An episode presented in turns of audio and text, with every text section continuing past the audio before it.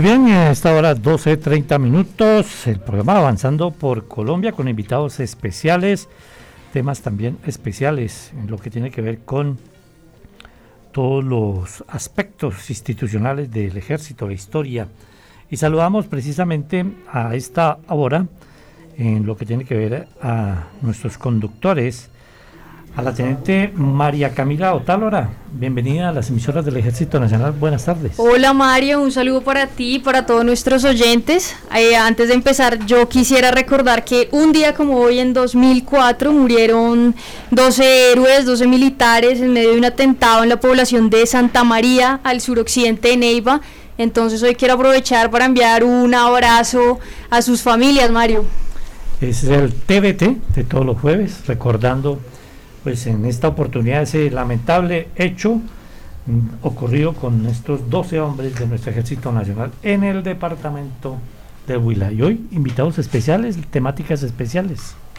Sí, hoy vamos a hablar sobre las narrativas de la memoria histórica con una autoridad en el tema, una persona muy, muy, muy experimentada que es mi coronel Espejo.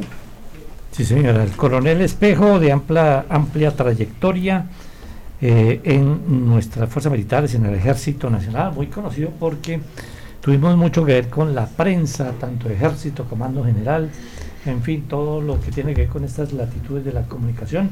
Coronel, bienvenido. Mario, eh, muy buenas tardes.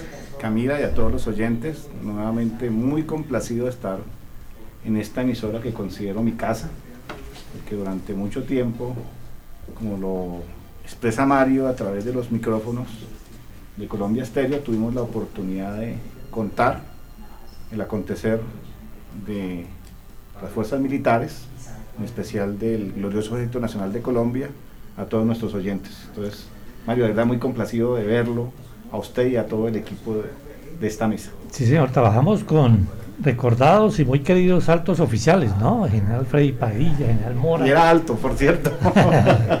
¿Quién le recuerda a usted? No, muchas cosas por ejemplo, haber sido mm, no protagonista, pero sí testigo de primera mano de, por ejemplo, la operación Jaque. Yo tengo en mi casa una camiseta que está ya llena hasta de modo, por descuido mío, donde están las firmas de todos los rescatados en esa brillante operación militar, que creo que es la operación de engaño más exitosa que se ha hecho en la historia de la humanidad, incluyendo, inclusive supera el mito del caballo de Troya, ¿no? Exactamente, una operación de astucia que aún sigue siendo estudiada, ¿no? Por y desconocida. Muchas Pese que se publicaron dos o tres libros y la televisión española sacó unos documentales y el RCN por ahí filtró unos eh, videos inéditos, realmente los colombianos desconocemos cómo se construyó, cómo fue la arquitectura de esa, repito, la operación de engaño más importante en la historia militar del mundo.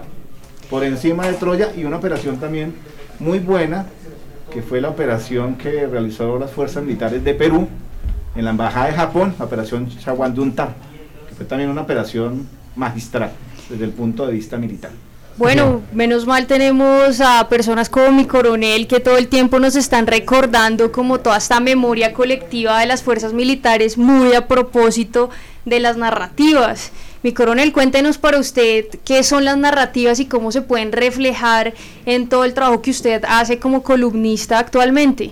Camila, lo primero que yo quiero decir antes de entrar en ese detalle es que el proceso de paz entre el gobierno de Juan Manuel Santos y el movimiento armado de corte guerrillero o ilegal FARC trajo al país un tema que se llama la memoria histórica, ¿cierto?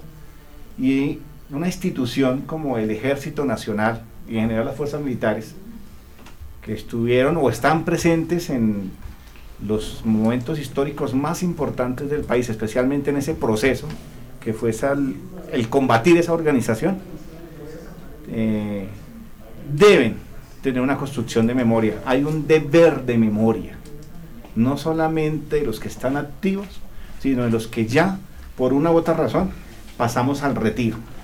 Es importante que contemos ¿qué hicimos por este país? Que las generaciones nuevas, como Camila, que es una mujer muy joven, conozcan al detalle qué se hizo por este país, cuál fue la cuota de sacrificio de miles de hombres y mujeres por este país. En ese sentido creo que es importante que miremos el tema de las narrativas, cómo contamos eso, ¿cierto? ¿Por qué? Porque desafortunadamente las generaciones, no solo en Colombia, sino en el mundo, cambian. Y esos cambios generacionales hacen que haya un cambio de la cosmovisión que se tiene del mundo, del país y de la sociedad. Que los valores, no es que haya antivalores, porque siempre dicen, ah, es que los jóvenes de ahora no tienen valores. No, tienen otros valores, que quizás los que somos viejitos como yo de 50 años para arriba no entendemos. Entonces, por eso es importante que los mensajes que construyamos estén enfocados precisamente a esos públicos que no son tradicionales. Yo no le puedo pretender, pues no puedo pretender que un joven de 18 años, inclusive estos que salen ahorita de la protesta social, quizás con idearios, quizás con intenciones buenas o malas, eh, yo no puedo pretender contarle la historia de Simón Bolívar como la aprendí yo con el programa Revivamos nuestra historia de Caracol. O sea, para mí en ese momento fue magistral la forma como se contó la historia de, de esa época romántica nuestra, de la época de independencia, de la época republicana. Ellos tenemos que tener otros vehículos para que no se les olvide eso. Porque hay algo muy importante. Cuando un pueblo pierde conciencia de lo que fue en el pasado, está condenado a que su futuro sea incierto. Muy bien, a esta hora del mediodía también saludamos al teniente coronel Juan Fernando Rodríguez Uribe, historiador. Mario, muy buenos días a usted, buenas tardes a usted y a toda la audiencia de las emisoras de nuestro Ejército Nacional. Pues para mí es muy grato poder estar al lado de mi coronel José Obdulio Espejo Muñoz, eh, uno de los periodistas más brillantes que ha tenido nuestro Ejército Nacional y que hoy en día lo podemos seguir a través de sus columnas en La Silla Vacía, en El Espectador. Estamos leyéndolo y precisamente ese proceso histórico que él vivió, como se mencionaba anteriormente, al lado de generales como Mijal Padilla, o mi general Mora. Rangel, que fueron fundamentales en el proceso histórico de estructuración eh, en el periodo del 98, todas esas circunstancias de transformación institucional que hoy son pertinentes contar porque los juicios que se hacen hoy en día desde muchas esferas políticas, sociales, económicas, de derecha o izquierda, normalmente eh, se hacen desde el presente olvidando eh, cómo fue o cómo el ejército nacional tuvo que enfrentar una circunstancia en la década de los 80, del 70, de los 80 y la primera parte del 90. Entonces, eh, leer a mi coronel Espejo hoy en día eh, con esas columnas de opinión en, en espacios tan importantes como el espectador o la silla vacía son muy importantes, sobre todo para el tema que estamos trabajando, que es construcción de memoria histórica. Los oficiales en uso de buen retiro se convierten en una fuente para el historiador. Es la fuente oral, la fuente que permite que sus conocimientos, sus vivencias hagan parte de esa amalgama o ese entretejido, como habla la escuela francesa, esa construcción de esa gran colcha de retazos que puede generar un documento historiográfico que permita el conocimiento o el entendimiento de este conflicto que ha desangrado a nuestro país por tantos tiempos. Por eso la memoria histórica hoy acude a personas como mi coronel Espejo, que fue un testigo directo de primera mano de todos estos procesos y además su pluma es, es brillante y para nosotros es importante. Eh, este proceso de construir memoria histórica desde las comunicaciones estratégicas es fundamental. Lo decíamos en programas pasados. Nosotros podemos contratar al historiador más brillante que nos genere el documento teórico más importante, pero si no tiene la línea de la comunicación estratégica, no va a llegar. se acaba de mencionar, los jóvenes de hoy en día tienen otros valores, tienen otras visiones del mundo.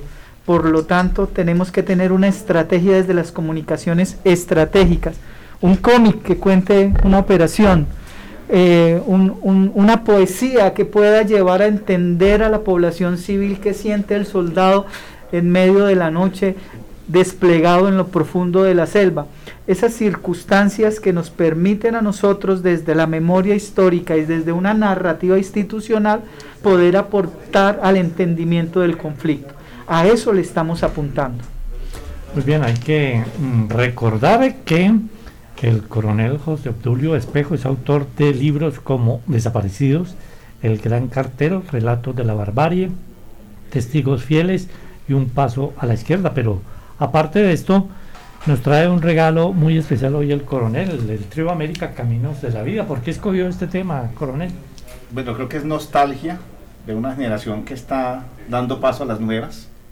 Aquí tenemos gente joven que quizás nunca escuchó esa canción, porque ya las narrativas de, en la música han cambiado. ¿El reggaetón? Eh, no, no, y todo género es válido. De hecho, soy muy crossover. A mí me gusta ah, todo tipo de música. Yo no discrimino la música.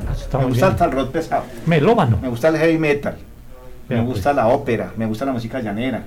Pero ahora que soy padre de dos hermosos hijos, esa, esa canción creo que resume la filosofía de una generación que está dando paso a la nueva, repito, y es cómo uno en la vida va construyendo poco a poco, edificando, y lo dice la canción. Esa, esa, esa, herencia la deja uno en la sangre a través de los hijos. Y esos hijos a su vez van a crecer y van a tener hijos. Bueno, ahorita, pues digo, son valores de una generación porque ahorita tenemos el hogar unicelular, ¿no?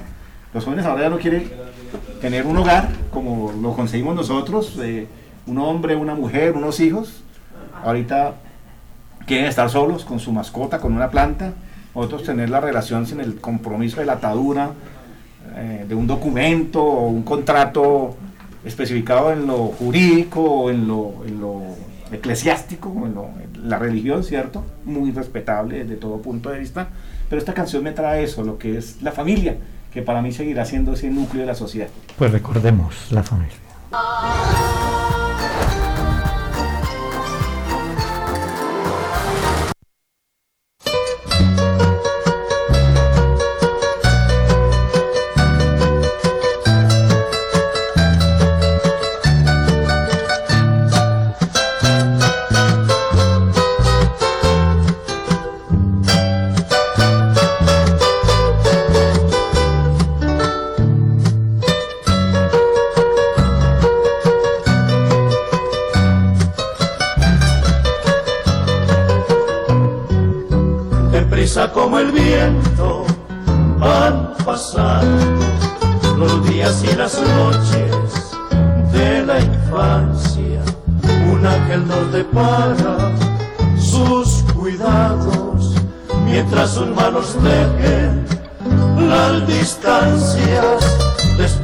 Los años juveniles, los juegos, los amigos, el colegio, el alma ya define sus perfiles y empieza el corazón de pronto a cultivar un sueño. Y brotan como un manantial las mieles del primer amor, el alma ya quiere volar y vuela tras una ilusión y aprendemos que el dolor y la alegría son la esencia permanente de la vida. Y luego cuando somos dos, luchando por un ideal, formamos un nido de amor, refugio que se llama hogar y empezamos otra etapa del camino. Un hombre, una mujer unidos por la fe y la esperanza.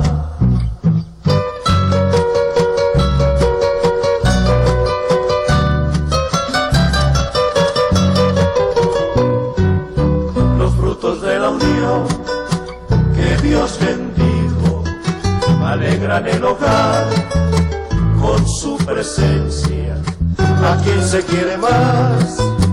Sino a los hijos son la prolongación de la existencia, después cuántos esfuerzos y desvelos para que no les falte nunca nada, para que cuando crezcan lleguen lejos y puedan alcanzar esa felicidad tan anhelada. Y brotan como manantial los sueños de su corazón, sus almas ya quieren volar y vuelan tras una ilusión y descubren que el dolor y la alegría son la esencia permanente de la vida. Mas luego cuando ellos se van, algunos sin decir adiós, el frío de la soledad golpea nuestro corazón. Es por eso, amor mío, que te pido, como le pido a Dios, si llego a la vejez que estés conmigo. Bueno, en episodios anteriores hemos dicho que la historia es diferente a la memoria histórica porque esta última constituye un proceso subjetivo y que también hay diferencias entre lo que es verdad, lo que es memoria y lo que es la construcción de la memoria histórica. ¿Cómo construir memoria histórica a partir de los medios de comunicación teniendo en cuenta que la memoria eh, en ella confluyen intereses políticos e ideológicos de pues muchísimas fuentes desde muchísimas aristas? Bueno, lo primero que quiero decir Camila y a los oyentes y a la mesa de trabajo es que no soy un experto en el tema. Yo soy periodista, tengo una formación en Derecho de Conflictos Armados, pero en este ejercicio de opinar, de hacer cierta pedagogía para un sector muy específico que son los retirados de las fuerzas militares, que creo que son los que más me leen, me leen otras personas, pero finalmente ellos, he tratado de acercarme a esos conceptos, ¿cierto? Y parto de algo que nos enseñan en la universidad cuando vamos a estudiar periodismo. Cuando uno va a hacer una noticia, y lo sabe Mario, que trabajó en medios de comunicación masivos y prestigiosas cadenas de radio, encontrar la verdad de un hecho es un tema muy difícil porque requiere investigar. ¿Cierto? Y esa investigación nos lleva a uno a unos hechos concretos que son los que determinan que ese hecho sea verdad. En una situación de conflicto armado como la colombiana, donde se construyen unos instrumentos eh, como parte de un proceso de paz entre un gobierno y un movimiento que está en armas, eh, se crean unas instituciones. Entonces vamos a tener diferentes verdades. Vamos a tener la verdad jurídica, que va a dar la jurisdicción especial para la paz, pero vamos a tener otras verdades subyacentes. Esperemos que no haya una dicotomía entre las dos, que es la verdad que va a dar tanto el Centro Nacional de Memoria Histórica, que es una organización que se creó mucho antes del conflicto para construir narrativas de lo que pasó. Y tenemos la Comisión para el Esclarecimiento de la Verdad, que a finales de año debe entregar su informe final. Entonces una va a ser una verdad, por así decirlo, académica investigativa y la otra jurídica.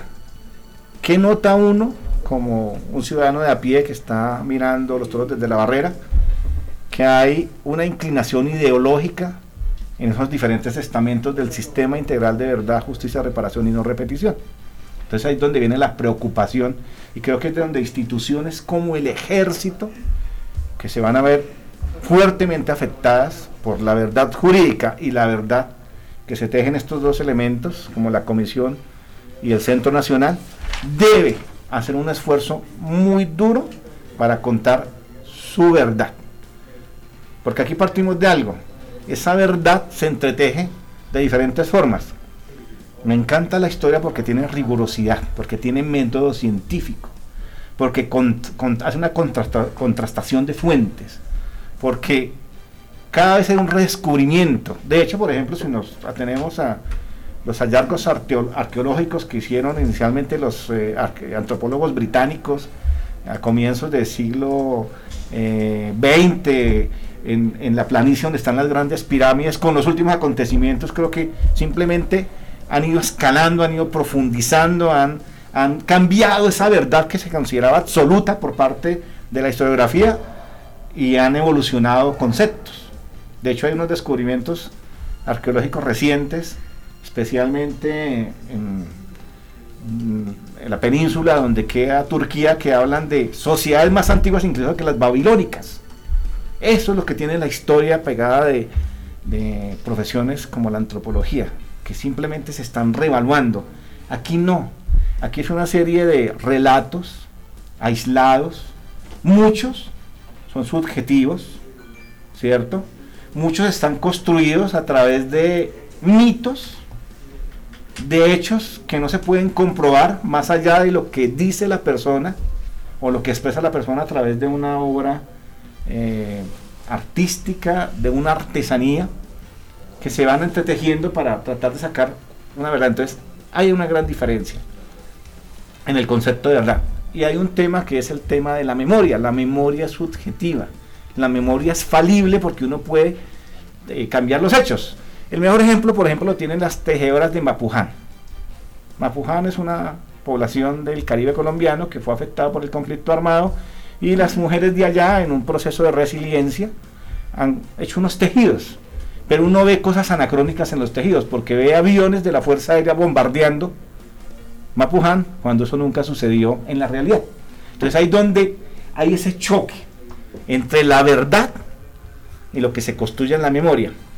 En ese sentido, las fuerzas militares como un todo, porque este, el tema es de fuerzas militares, porque para el ciudadano a pie, el camuflado que lleva el soldado de tierra, que es el ejército, no se difiere del que lleva el soldado de río, que es el infante de marina o el pixelado que lleva el de la aviación. Ven a una persona uniformada en la calle, dicen soldado. O sea, la gente no discrimina si es fuerza aérea, armada. Entonces es un compromiso de todos. Debemos precisamente construir narrativas que cuenten esa memoria desde, nuestra, desde nuestro punto de vista, sin faltar a la verdad, sin ser negacionistas, que es algo que yo sigo peleando. Somos muy negacionistas, somos dados a desconocer y las instituciones están formadas por seres humanos. Los, hermanos, los seres humanos, lo hablábamos con Camila, pero ya esta entrevista tomándonos un capuchino, somos falibles. Porque nos equivocamos, porque cometemos errores. Entonces, creo que hay una gran diferencia y una importancia en la construcción de memoria. Bueno, Coronel Espejo, a usted y a mí y a todos los que estamos en esta mesa nos ha tocado ver cómo evolucionan los medios de comunicación, la radio, la televisión y ahora pues las redes. ¿Cómo se puede utilizar estas nuevas formas de comunicación para la difusión de la memoria, por ejemplo, del conflicto? Bueno, yo, yo creo que, usted lo ha dicho, Mario, la comunicación ha evolucionado a tal nivel, a tal punto, que todo hecho cada vez se conoce más rápido porque existe, por ejemplo, esto que llaman los smartphones. Todo el mundo, sin importar el nivel socioeconómico, tiene un teléfono donde graba lo que pasa.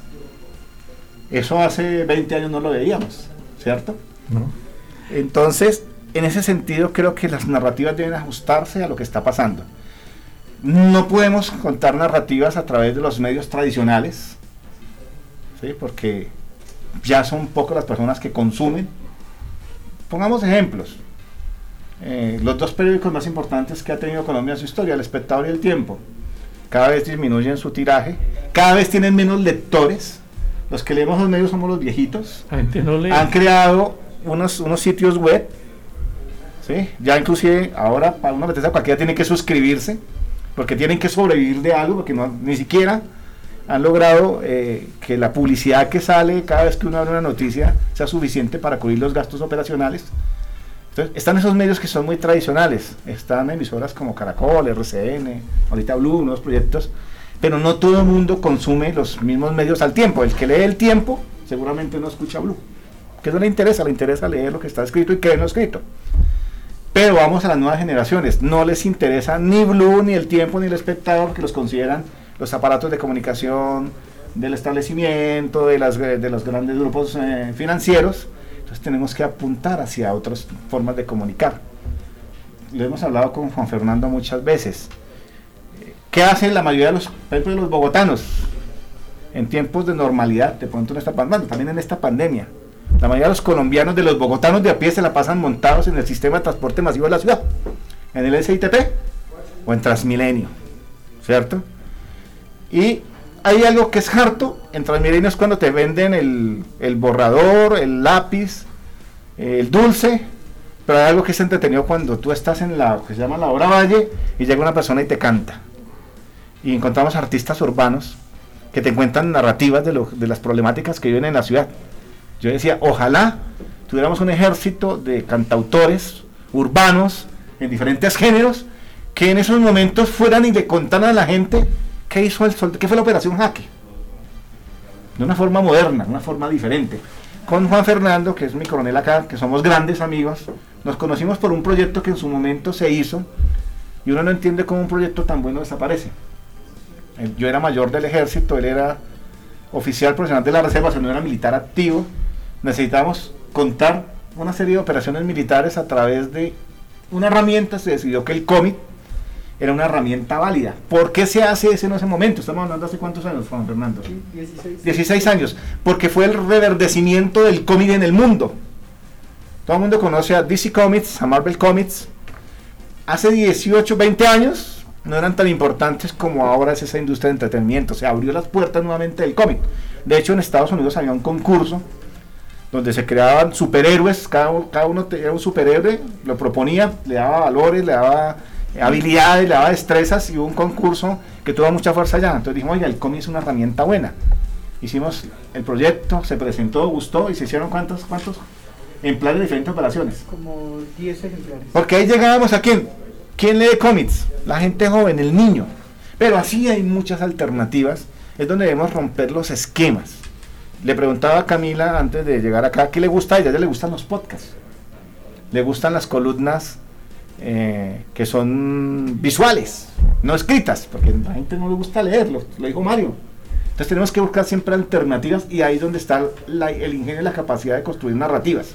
Yo, por ejemplo, soy anacrónico porque escribo columnas de opinión, pero repito, tengo un propósito fundamental que les hace un ejercicio pedagógico entre los retirados, para que entiendan qué está pasando en este país. Bueno, coronel eh, Rodríguez y coronel eh, Espejo, brevemente, porque el tiempo es oro en radio. Oiga, sí, pasó rápido. Para terminar, que, ¿cuáles son los retos en materia de narrativa de la memoria que debe enfrentar la institución en la actualidad? Yo creo, y aquí soy muy crítico, voy a rápido, en el ejército especialmente, creo que estamos cortos. Creo que esas estructuras de comunicación que tiene el ejército deberían enfocarse en estos temas, porque lo que está, se está viendo en tema, sobre todo de justicia transicional, va a lesionar grandemente la imagen que tiene el ejército en su sociedad. Entonces, ¿cómo hace uno para de alguna forma eh, minimizar ese impacto construyendo eh, comunicación con su pueblo? Y soy muy franco, se lo he dicho a don Fernando, ¿cuál es el único momento real en que el Ejército Nacional de Colombia se encuentra con su pueblo? Hay un solo evento al año que este año no se pudo hacer, el pasado, que es el desfile militar del 20 de julio. Es cuando la gente de todos los grados, de todas las, los estratos sociales, de todas las condiciones, de todas las ideologías, de todas las formas de ver, salen a la calle y ven pasar a sus soldados y levantan las banderas y uno ve los niños felices. Esa es la única forma. Entonces tenemos que llegarle a la gente. ¿Cómo se llega? Con comunicación. ¿Qué es comunicar? Resumir una carrera de 10 años en la universidad es poner en común. Poner en común es centrar una sintonía, es que haya una, una ida y vuelta de, de una serie de elementos, de conceptos. Y creo que aquí es donde estamos fallando. En estos momentos, y lo digo con el respeto a los que están trabajando en esas dependencias, no hay un trabajo serio. Yo no veo ese trabajo. Y por experiencia participé en ejercicios tan interesantes como los seres en Colombia existen, donde de alguna forma logramos comunicarnos con gran parte de nuestro pueblo, con ejercicios como Francisco el Matemático, ¿Se acuerdan esa, bueno, los, los que somos una serie de televisión donde nos metimos con contenido de lo que éramos como institución, con nuestros principios y nuestros valores? Coronel Juan Fernando Rodríguez, brevemente, la conclusión. Yo pienso que fundamentalmente, eh, además de la parte de las comunicaciones estratégicas, mi coronel Espejo lo plantea desde su visión de periodista. Desde la visión de, de la historia o de la construcción de la memoria histórica es muy importante poder trabajar como lo estamos intentando hacer de manera coordinada con todas las fuerzas. Eh, si podemos trabajar y si trabajamos coordinadamente, podemos sacar un producto que sea muy fiable, que le llegue sobre todo a la parte estructural de nuestras víctimas militares. Ahí es donde nosotros tenemos que también generar un proceso de visibilización porque nuestras víctimas tienen que ser escuchadas y sobre todo tenidas en cuenta. Y el aporte que cada una de las fuerzas están generando, están permitiendo, eso nos va a llevar a generar productos que primero que todo den a conocer la visión institucional, la visión de las fuerzas militares de su proceso histórico en el conflicto. Una de las cosas buenas eh, que se ha generado en esta coyuntura es que anteriormente en ninguno de los procesos las fuerzas fueron tenidas en cuenta y eran aisladas. Hoy en día las fuerzas podemos hablar, podemos escribir nuestra historia institucional. Ahora bien, nos hemos hecho un muy buen trabajo, pero nos falta más. Nos falta eh, un, un espacio en donde todos podamos aportar, en donde tengamos en cuenta eh, o donde todos estemos comprometidos y miremos la memoria histórica institucional o el relato del conflicto como, un, como una operación militar que genere grandes resultados para la historia y la convivencia pacífica de nuestro país.